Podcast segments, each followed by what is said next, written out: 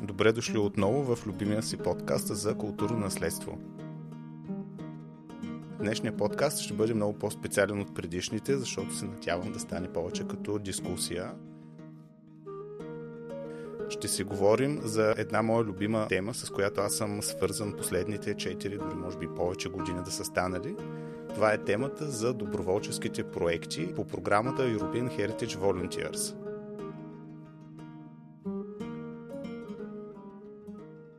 една европейска програма, която е базирана в Германия от малкият Ваймар, от един офис, в който едва се събират 4 бюра и за да се влезе трябва да се прескачат купчени с рекламни материали. Всъщност се координират огромен брой доброволчески проекти, практики за студенти и млади специалисти, които добиват опит в опазване на културното наследство.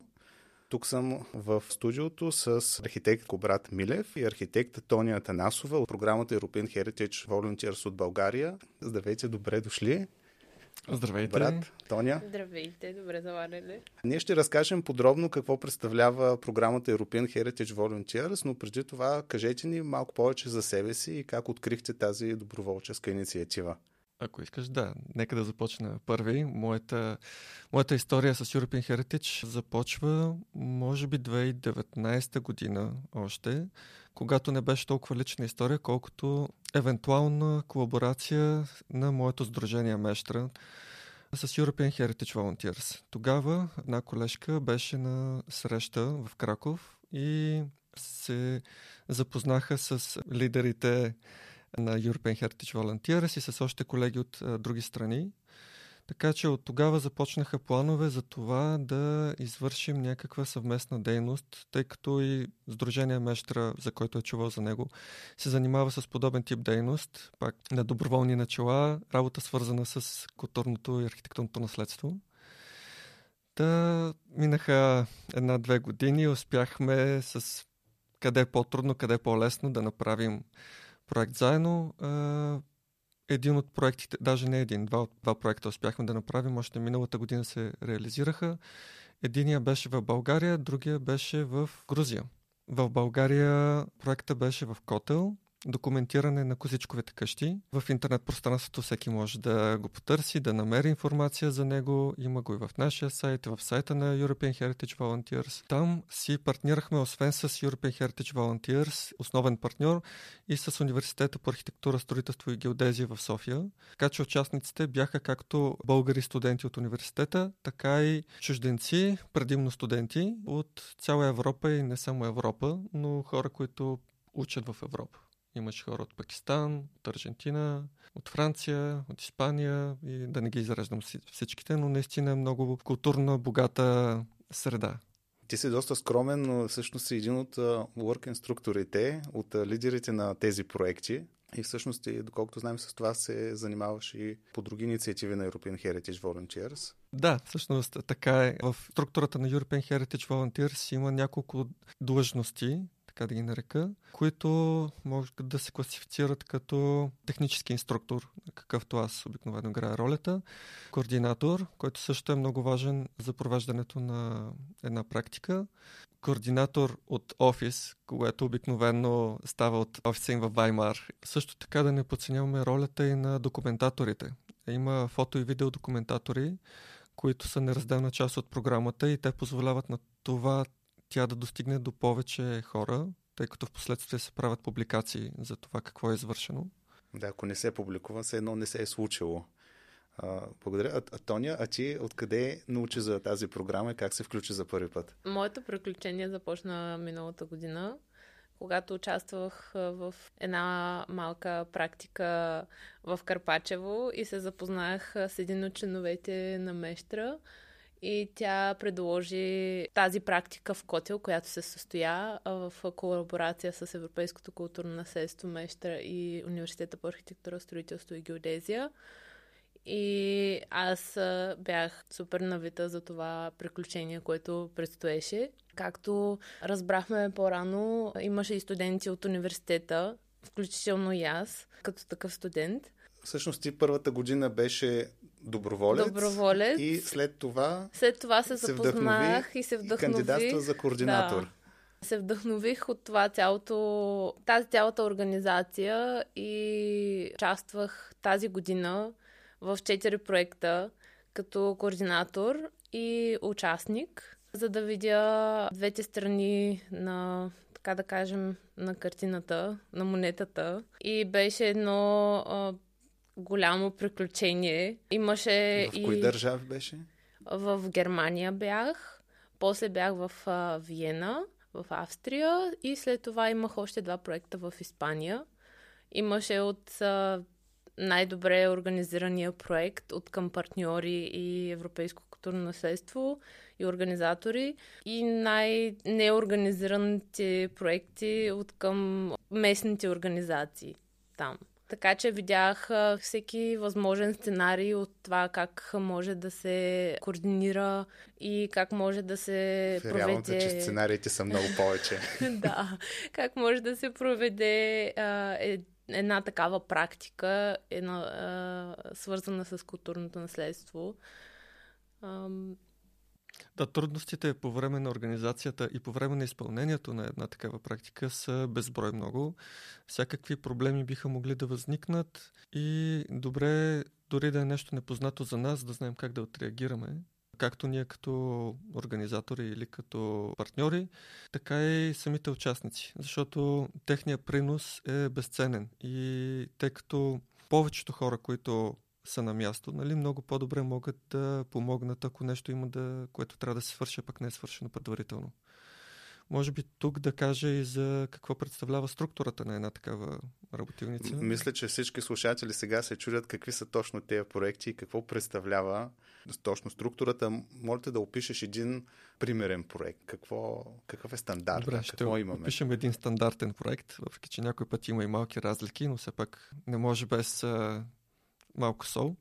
Стандартно проектите протичат през две седмици. Започва се в понеделник. Има пет работни дни, в които около 6 часа е работния ден. Има пауза за обяд и след обед се продължава работата, като вечерта обикновено има програма, която в зависимост от деня или презентации на теми свързани с работата, и с културното наследство на региона, където се извършва практиката, или е културен обмен с местните или пък курсове за готвене, да речем, или по танци, или нещо, което би допринесло за по-дълбокото опознаване на културата на района.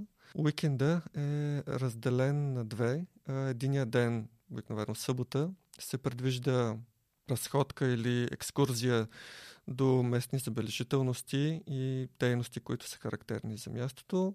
Неделя е почивен ден, така че частниците са свободни да разполагат с времето си както те желаят.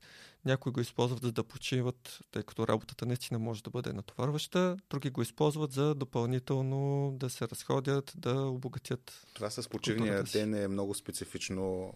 Аз когато го научих за първи път, бях много изненадан, че има почивен ден. Сега за всеки има нужда да има почивен ден. Според мен е нещо немско, защото в Германия неделя наистина е почивен ден, когато всичко е затворено и те така мислят по принцип и просто така за тях е нормално да направят програмата. Но определено в рамките на тези пет дни имаш нужда да разпуснеш и да останеш насаме със себе си или с по-релаксираща обстановка защото постоянно ти си под а, някакво, може да кажем напрежение, но не е напрежение, защото си е активно... Напрежение. Да, приятно напрежение. Активно влагаш а, мислите и физическите си сили в това да постигнеш някаква цел в рамките на тези две седмици и постоянно си под опознаването на а, новите хора, които си в средата им и в, в това да, да организираш себе си в тези пет дни а, с това как твоите сили могат да подпомогнат а, спрямо останалите и спрямо твоята цел. Затова понякога наистина всички участници съм забелязала в рамките на тези проекти, които съм имала, че човек има нужда да от себе си да, да се успокои малко и да каже, че това наистина е уникално преживяване сред такива хора, които се събират от цял свят на такова място, което е уникално само по себе си. И никога не би искал да отидеш там, защото не е най-известното място, а е някакво уникално място, което са избрали и има своя чар.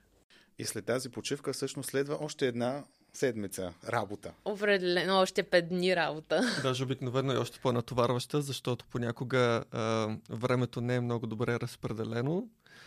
И се случва така, че трябва в последните моменти да се свърши повече работа, отколкото е планирано. Опитваме се, особено с проекти, които вече имат годиш, няколко годишна история, това да се избягва, но винаги всичко се случва все пак. Гледаме така да структурираме работата, че да е възможно да се изпълни. Имало и проблеми, където при физическа работа, когато трябва да се възстанови покрива на една църква, да речем, не е възможно това да се свърши и хората са оставали доброволно повтарям, доброволно, са оставили още ден-два, за да могат да завършат покрива, за да може до година, когато се продължи работата, да не се завари едно положение, в което цялата тази дейност, която е вършена две седмици, е обесмислена, защото природните условия са повредили това, което е извършено.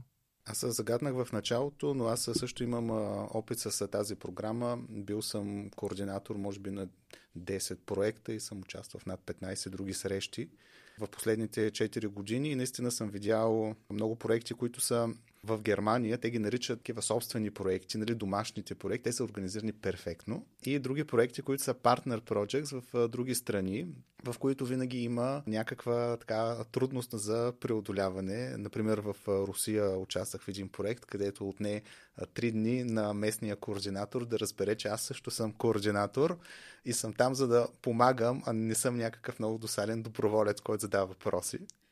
И аз тази година имах този проблем. А, така. да. В Испания нова организация, която те първа започва партньорството с Европейското културно наследство.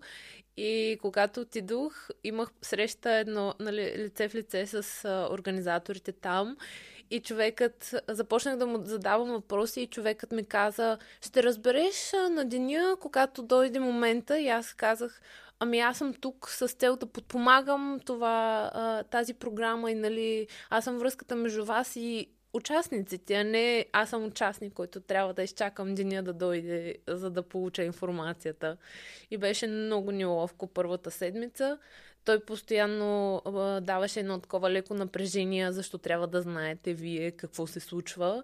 Ще разберете, нали, на деня постепенно се увеличаваше, защото и другата координаторка създаваше леко напрежение помежду им. А, и си остана с лекото неразбирателство. Вие тук дойдохте да създавате хаос, а не ни помагахте въобще.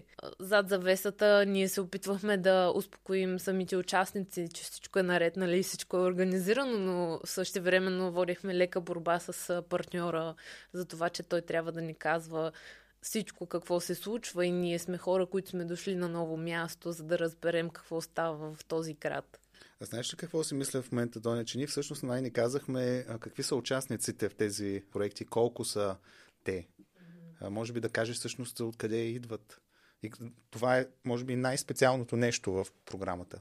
Участници са като брой хора, не знам колко са, но като брой държави са... 10 човека горе. Не, в един проект. В нали, един... Ние ага. се придържаме пак още към този идеален проект. Добре, в един проект са в рамките от 10 до може и 20 да стигнат участници, зависимост от проекта и базата, която може да побере хора. От 10 до 20 идват от цял свят, като главно студентите, които разбират това, са хора, които учат в Европа и са чули а, и, а, от някакви статии или допълнително са чули, защото тази година в първия ми проект, който бях в Германия, имаше момче, което идва от Нью Йорк и учи архитектура в Нью Йорк, но е а, човек от Китай. Тоест китаец. Китаец, да който учи в Нью Йорк и е разбрал за това, тази организация и е решил да участва в Европа. Което това е уникално. Имаше други хора, които идват от Южна Америка, от Южна Африка, а, от азиатската част. Въобще е уникално. И не изключвам и европейците, нали, но не е базирано конкретно, като чуем слога на европейско културно наследство за държави, които са само в Европейския съюз. А това е нещо, между другото, много характерно, наистина, че а, то се казва European Heritage Volunteers, защото ние работим над паметници на културата, които са в Европа. Но самите доброволци могат да дойдат от всякъде и те го правят, действително.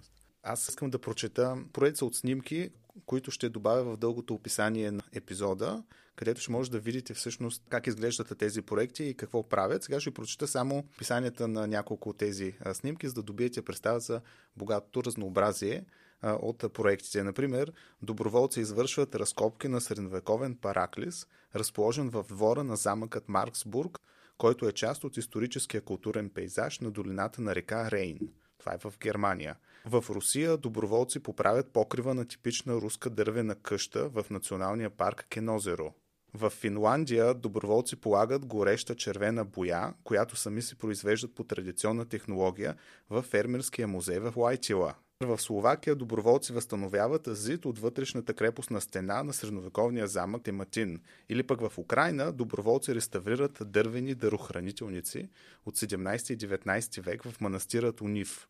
Разнообразието от теми може да бъде много голямо. Има проекти, които са тежък физически труд, т.е. да се построи някаква стена, да се възстанови покрива на църква. Има и проекти, които са много финни, много деликатни, например да се реставрира някакъв малък обект, да движимо наследство или да се документира нещо. Да, извинявай, може би е важно да натъртим за слушателите, че европейско културно наследство не означава културното наследство на държавите от Европейския съюз. Това обхваща цяла Европа. И както примерно в Грузия имахме проект, това е пак е част от културата на Европа. В Русия пак е част от културата на Европа. Въпреки, че селището е толкова далеч на север, че ти трябват четири вида транспорта, за да стигнеш до там.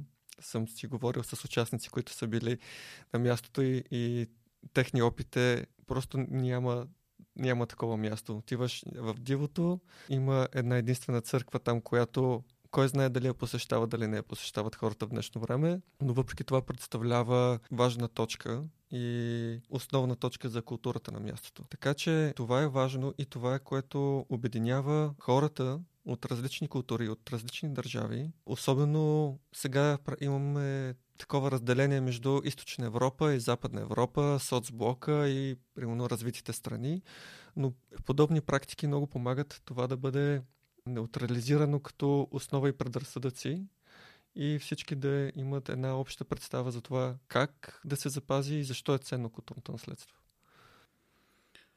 Аз искам да ви разкажа един травматичен спомен от една моя практика.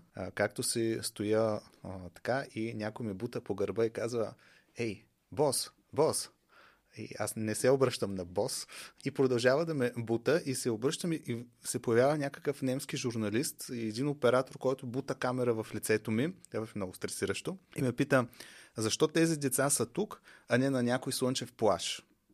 Аз не си спомням какво му отговорих, но този въпрос ме измъчваше доста дълго време. Защо наистина хора биха участвали в такъв проект? Какво те получават? Защото очевидно не е възнаграждение. А пък понякога трябва да работят доста тежък физически труд, да мъкнат камъни. Едни, се спомням, много тежки метални ламарини носихме и един от местните участници каза, а, моите работници това ще го занесат за нула време, а пък ние двама човека, една ламарина не може да занесем. Така че това искам да ви питам какво е вашето мнение, какво от вашия опит мотивира доброволеца да участва в една такава практика? Основното, което дори мен ме мотивира в началото, тъй като и аз започнах от е, ходене като участник на подобни практики, е културния обмен. Културният обмен е това да научиш нещо ново и нещо, което не можеш да научиш просто от учебниците. Тоест, практическия опит е това, което обикновено не е заложено в програмите на конвенционалното образование. Така че това е една от водещите сили, които тласка особено по-младите участници. И другата е този обмен и това пътуване до малко познати но много специални локации и обмена с хора, които на пръв поглед са тотално различни, от тотално различни култури и, и в последствие разбират колко са еднакви колко си приличат, колко общи интереси имат и как за две седмици ти можеш да направиш приятел, по-добър приятел, по-истински приятел, отколкото за две години.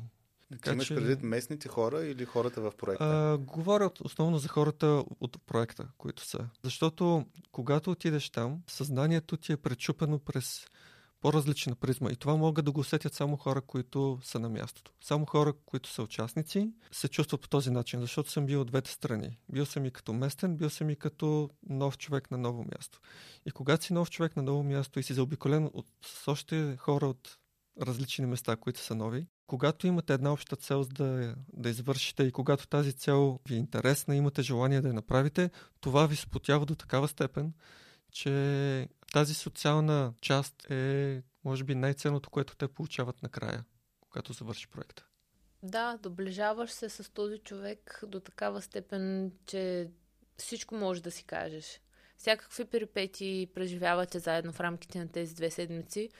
От това да се запознаеш с него, да споделяте какъв си, какво, откъде идваш и какво правиш, до такава степен, че ежедневието ти е толкова близко до неговото и ставате едно цяло.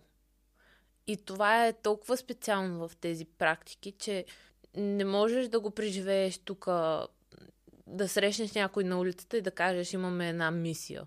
Нали, не го сравнявам с това да срещнеш непознат човек на улицата, но, но така някакси подбрани сме толкова добре от организацията, минаваме през интервюта, за да разберат те какви са нашите нагласи и така ни подбират, че сме точните хора на правилното място. И се спотяваме взаимно и, и си подпомагаме взаимно. Друго, което мога да добавя от това какво преживяваме в тези практики е тази цялата организация на едно такова място. Как ти с една малка идея отиваш там и казваш, айде да направим нещо и започваш малко по малко, стъпка по стъпка да, да организираш неща и се доверяваш на някакви хора, които са от чуждестранни страни и идват на локално място е едно уникално преживяване, което става, получава се. И не очакваш, че ще се получи, но се получава. И в рамките на тези две седмици ти постигаш толкова много неща, както Кобрат каза. Аз често обичам да мисля за тези проекти като някаква специална мисия и участниците като специални агенти, които така си ги представям от различни краища на планетата, се стягат багажа, качват се на някакви самолети и пътуват с конкретна цел и се събират на едно място, което обикновено е една гара, да кажем, или автогара, в някое е загубено планинско, така искам да кажа, изоставено селище, където се събират за една обща цел, която е винаги благородна да се помогне на някакъв исторически обект. И много често на тези проекти наистина има обекти, които имат и нужда от а, така допълнителна ръка да се свърши определена работа. Аз нещо друго исках обаче да кажа, че наистина хората са подбрани много добре в тези проекти и съм имал възможността да разговарям с директора на организацията, който ми беше казал, че има два начина човек да кандидатства за доброволец по European Heritage Volunteers. Единият е да гледа списъкът с проектите за новия сезон – които излизат в началото на март месец. И да си хареса проект и кандидатства по този проект, като изпраща имейл. Другия вариант е да кандидатства по принцип, т.е. казва, че има интерес към тази програма и от организаторите се опитват да му намерят най-подходящото място, така че групата да се балансира по интереси, по локация и всеки да е щастлив. И наистина има хора, които кандидатстват след това и пак, и следващата година. Нали Имало и хора, които са били на 7 проекта в едно лято. Ау. Тук мога да спомена, че едно лято означава, активния сезон поне, е от средата на юли до началото средата на октомври обикновено. И проектите предвид, че са по две седмици, си представете какво натоварване и каква заета програма е това да си на 7 различни проекта. Което вероятно означава 7 държави. Да, да. Мисля, че се Възможно повтаряше е, една от да. държавите, но няма значение, защото тематиката пак е различна. Мгм. Така че Възможно е да комбинирала а, няколко места, нали? Защото се и повтарят някои проекти. Но определено това да се координираш, да отидеш от едната точка на друга точка и после да а, отиваш от следващия на проект на друг проект си е много сложно. Аз разбирам, че м- за самите доброволци това е много голямо приключение. Особено за хора, които са наскоро завършили университет, още търсят себе си. Това е една прекрасна възможност да пътуват, да се видят с свои колеги от други страни. Но също така често си мисля и какво получават местните партньори, хората, които реално организират този проект, които стопанисват съответната историческа сграда, които посрещат доброволците. Защо всъщност те не се наемат едни работници? Ами, тук мога да ти отговаря до някъде на този въпрос. Мога и да допъл- допълня даже. Обикновено даже инициаторската страна е местната. Защото ние, примерно, имахме нужда да направим проект за документиране на козичковите къщи. Обаче тази възможност да го направим с European Heritage Volunteers ни даде една по-голяма а, свобода, не, ми... възможността да дойдат хора от други страни за местните е по-голям плюс, отколкото да дойдат местни хора. Не само за да се свърши работата. Ясно е, че а, хората идват 10 човека, имаш нали, работна ръка, те ти свършват работата. Но призмата, през която чуждият човек пречупва ценността, е различен от призмата, през която ти пречупваш това, което е ценно. И много често се получава така, че обектът е по-ценен за чужденеца, отколкото е ценен за местния човек. И в този момент, особено когато не става дума за местната организация, която се занимава с запазването на дадената сграда, да речем, местните хора, за които това е просто поредната съборетина и няма никакво, никаква стойност. Не. Никой не Когато- е пророк в собствената си страна. Нали така? Да, когато те видят интереса на чуждите хора, непознатите хора, те всъщност разбират, че това наистина е ценно. Щом хора от Америка са дошли, от Южна Африка са дошли, от Азия са дошли, за да го видят това нещо, да работят по него, значи наистина явно е ценно. И те тогава започват да го гледат с други очи, започват те сами да инициират дейности по запазването му или реставрацията, или поне вписването му в списъка с културно наследство, защото много често се работи по проекти, които не са вписани официално като културна ценност. И да, по-лесно е така, защото не си обременен от администрацията, която нали, всички знаем, че в България много неща се случват бавно. Но това не значи, че вниманието и професионализма, които са насочени към работата по тях, не е на по-високо ниво, отколкото даже е необходимо да е. Може би наистина си прав. Аз имам такива наблюдения, че голяма част от доброволците идват с много високи очаквания. Особено когато идват от престижни университети. Има такава квота, не във всеки проект, но често я има от университет, който трябва да изпрати един човек. И университета си селектира най-добрия от випуска. Или от някаква страна казва, че имаме само една квота и трябва да изпрати най-добрия. И идват хора, които са наистина страхотни и които имат много високи изисквания към проекта и това действа стимулиращо на местната организация. Ако нещо въ- върви по-бавно, бавим се, не е по план, да се така, вземем в ръце, да не се изложим пред чужденците. Мога да добавя а, това, което забелязах в а, местна организация, че някой път става и такъв момент, че те не знаят или не искат това да се прави от тези доброволци.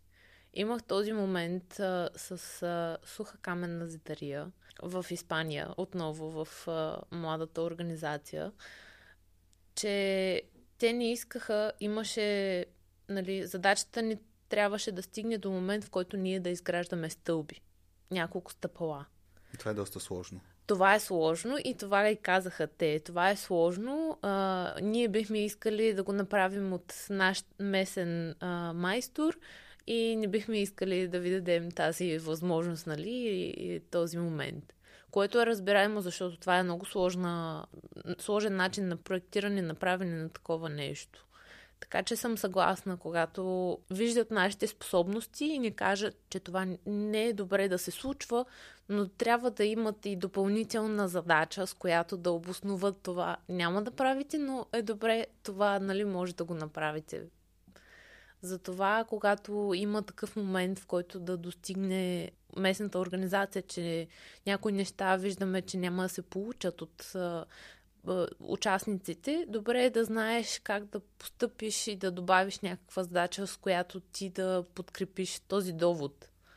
Да, и участниците все пак са дошли с идеята да свършат някаква работа. И ако се получи така, че част от задачата е непосилна за тях или по-често според мен е това, че няма да я свърша толкова бързо и ефикасно, колкото един майстор, това не значи, че я свършат по-низко качествено, но да кажем, че няма да стане в рамките на тези две седмици. Това не значи обаче, че те трябва да бъдат оставени на страна и да гледат само как се върши. Защото именно това е което ги е привлекло.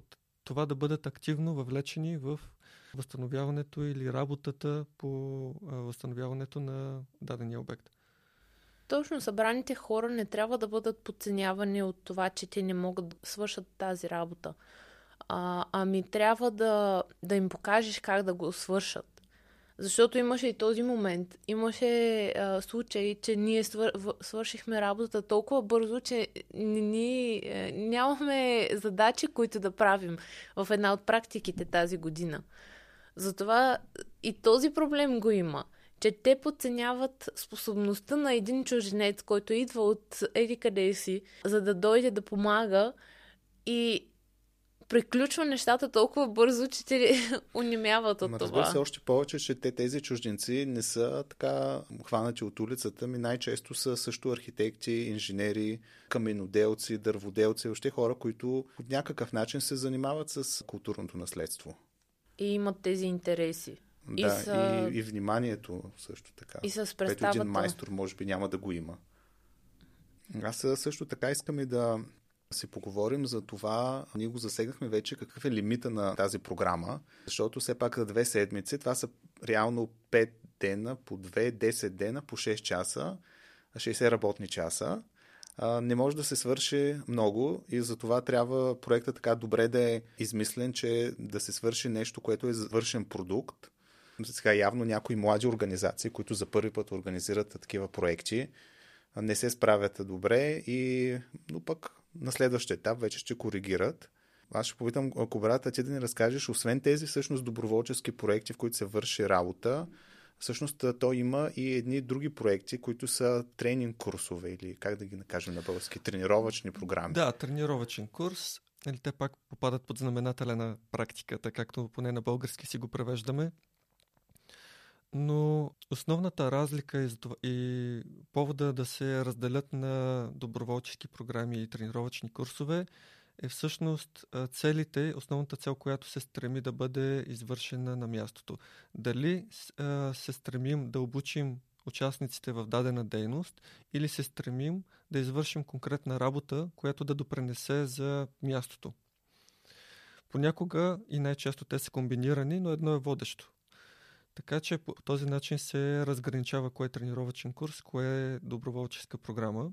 Например, тренировачен курс беше програмата, която направихме тази година в Испания, в Сан Милан. И тя беше по документиране на историческата стена около манастира Юсо. И тъй като това нещо е документация, и процес по документиране, архитектурно документиране, това би било по-полезно за участниците да се научат как се върши и да използват това знание за напред, отколкото е полезно за а, самия манастир и за местната организация, в случай Министерството, тъй като от там беше дошла програмата, за последващи действия по манастира. Но, да речем, програмата в другата програма в Испания, на която Тони е била, там пък е да суха се възстанови... каменна зидария. Да, суха каменна зидария, която нали, трябва да се възстанови стена и тази стена е по-полезна като такава, като подпорна стена, да мисля, че беше, отколкото нали, да се научиш това как се ради камък върху камък нали, от участниците. Да, но също беше и самия метод да научим. Пак да, винаги беше ги има и двата да. аспекта. Винаги ги има и двата аспекта. Да, но местния организатор иска все пак да има стена накрая. Да, да. искаше да има крайен, така да кажа, продукт. Крайен, да.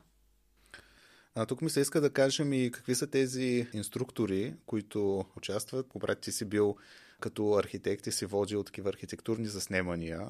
Какви други хора има? Ами, в зависимост от а, темата на програмата се подбират такива технически инструктори, които да отговарят най-правилно на занятията, които трябва да се свършват.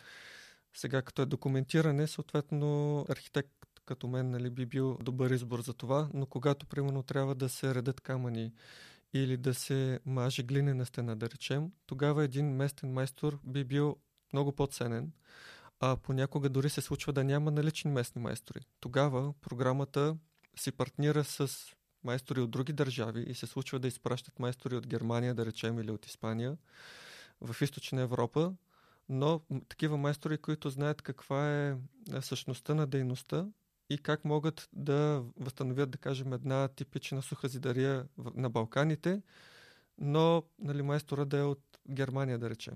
Да дам пример конкретен. Друга практика, която тази година се извърши, беше пак в колаборация с технически инструктор от България, от Мещра вече сме горди да заявим, че е част от Мещра, в Черна гора. Там трябваше да бъде демонтирана и възстановена стара постройка към църква, която е с а, типичен тиклен покрив. За зрителите, слушателите, които не са запознати, текления покрив е съставен от каменни плочи, много, много тънки каменни плочи, но от които тежат значително. И това е била една от последните постройки там. Но тъй като местната организация не са имали такъв майстор, който да се занимава, са помолили European Heritage, в частност Берт Лудвик, да намери човек, който да им помага в възстановяването. Той се е свързал с нас, ние от своя страна изпратихме човек, който се е занимава, има опит с това нещо. И така от три държави събраха експерти, които да обучават хората на място, участниците на място, как всъщност да бъде свършена дейността. Това може да е и отговор на моя предишен въпрос. Какво получава местния партньор, нали, стопанина на обекта? Ето какво получава контакти.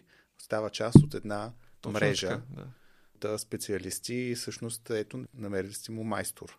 Ами по същия начин мен ме пратиха в Испания и в Грузия и по същия начин и Тония изпратиха на различните локации тази година. Тъй, тъй, че тази мрежа, която се получава е много по-ценна за участниците, отколкото един единствен проект. Това да имаш възможността да работиш с други хора, други професионалисти, които а, биха допринесли за проекта, който ти искаш да извършиш, за идеята, която ти имаш, е по-ценния резултат накрая. Аз искам да спомена няколко сухи факта, които щях да ги казвам в началото, някак забравих, че всъщност тази организация European Heritage Volunteers съществува 20 години. И за това време са направени повече от 200 успешни проекта, в които са взели участие над 3000 доброволеца. 3000 доброволеца, които са дошли от 70 страни а самите проекти са били в 30 европейски държави. Това е повече от държавите в Европейският съюз. Така че тази организация European Heritage Volunteers определено е много активна и темпото се забързва. Аз имам и някои наблюдения в офиса който вече наистина е толкова малък и не достига мястото и се немат и нови хора. Нека да кажем всъщност какво се случва в България по тази програма. Всъщност вече има реализирани два проекта. Единият е, който го споменахме няколко пъти, това са прочутите козичкови къщи, тяхното документиране в Котел. Другият проект беше теренна консервация на базиликата в античния град Палматис. Този град Палматис, той се намира до село Нокур в Добружа. Тогава местен партньор беше Сдружение Хорище от Варна. Поздрави на Сдружение Хорище, ако ни слушат. Поздрави от нас. Ние вече завързахме контакти с тях, така че се надяваме в някакъв момент да работим заедно. Техният проект беше реално археологически проект. Ние правихме консервация на каменни елементи, на керамика, т.е. на такива римски тухли. Много професионално с страхотни реставратори. Само тук ще отворя една скоба, че археологията, и може би виж се съгласите, е една тема, която много поляризира участниците. И т.е. или има хора, които много харесват археологията и веднага се записват на три археологически проекта, или има такива, които изобщо не ги интересува. Така, е, наистина. Така че ние успяхме в България да осъществим така един труден проект, какъвто е археологическото наследство. Но все още само два проекта. Ами надяваме се тази тенденция да продължи с по-голяма сила. Без да издавам прекалено много, в момента замисляме два проекта, които биха могли да се извършат с а, а, партньорство с European Heritage Volunteers и когато му дойде времето, ще обявим повече. А, така сега. Може да следите в сайта Европейско културно наследство. И в страницата на Мещера също така. И разбира се, да следите невидимата крепост, където ще има апдейт, когато дойдат новините. Ами аз наистина се надявам, че повече такива проекти ще се организират в България, не само защото нашето културно наследство страда и има нужда от подобни, каквито и да било проекти, но и защото форматът е много впечатляващ и според мен България може да предостави на самите доброволци много интересни, интересно място като, като страна домакин. Не само възрожденската архитектура, но и интересни локации, малки места, които са непознайни дори за българите и доста истории. Един страхотен пример е Лукас Алкайде, който беше участник миналата година в Котел. Той от Аржентина. От Аржентина научи в Валенсия, Испания и той в последствие си направи дипломната работа по а, къщите а, в Котел. И неговата дипломна работа беше най-високо оценената от целия университет, целият випуск. За едни козичкови къщи, забравени и от местните хора в Котел дори. Цяла Валенсия разбра за тях. е, добре са дошли да дойдете да ги посетят. Ориентирайки се към края на нашия разговор, аз ще напомня, че а, така, искам да създадем една традиция разговорът да продължи с гостите след края на записа в коментарите към епизода, така че ще помоля и Кобрат и Тоня, когато епизодът излезе, да участват в коментарите, ако има въпроси там, също да им отговорят. Винаги сме на линия и ще следим всъщност програмата за European Heritage Volunteers за новата година. Ако сме създали интерес у нашите слушатели, аз горещо ви препоръчвам да се включите и да участвате в тези проекти. Предполагам и вие също. Било то като участник или като координатор, но за първо време препоръчвам да бъдете участници. Да, особено а, за хората, които тук що завършват университета или са последна година, е най-подходящия а, формат този, защото имат възможността да отделят повече време и могат наистина да си позволят да отидат на няколко практики, които ги интересуват. Обикновено хората избират разнообразна тематика. Примерно една работилница с документиране, една с физическа дейност, да речем, камена зидария, една с възстановяване на мазилките. Така че дейностите са най-разнообразни и наистина горещо препоръчваме, имате ли възможност да се включите в една подобна програма. Може би да си изберете някое по-далечно място, до което да пътувате. По преференция, където желаете да отидете, но и задължително отидете на най-далечното място, което не бихте успяли да отидете, а, ако се сетите но Само по друг повод. По да. Друг да, повод, да успокоя да. малко евентуалните участници, че това не изисква големи финансови ресурси. Обикновенно е, има такса за участие, която е много символична и тези две седмици, които прекарваш там, ако искаш да ги прекараш като турист, би похарчил сигурно 10 пъти повече пари. А получаваш по-малко информация и културен обмен. В същото време обаче условията са много добри.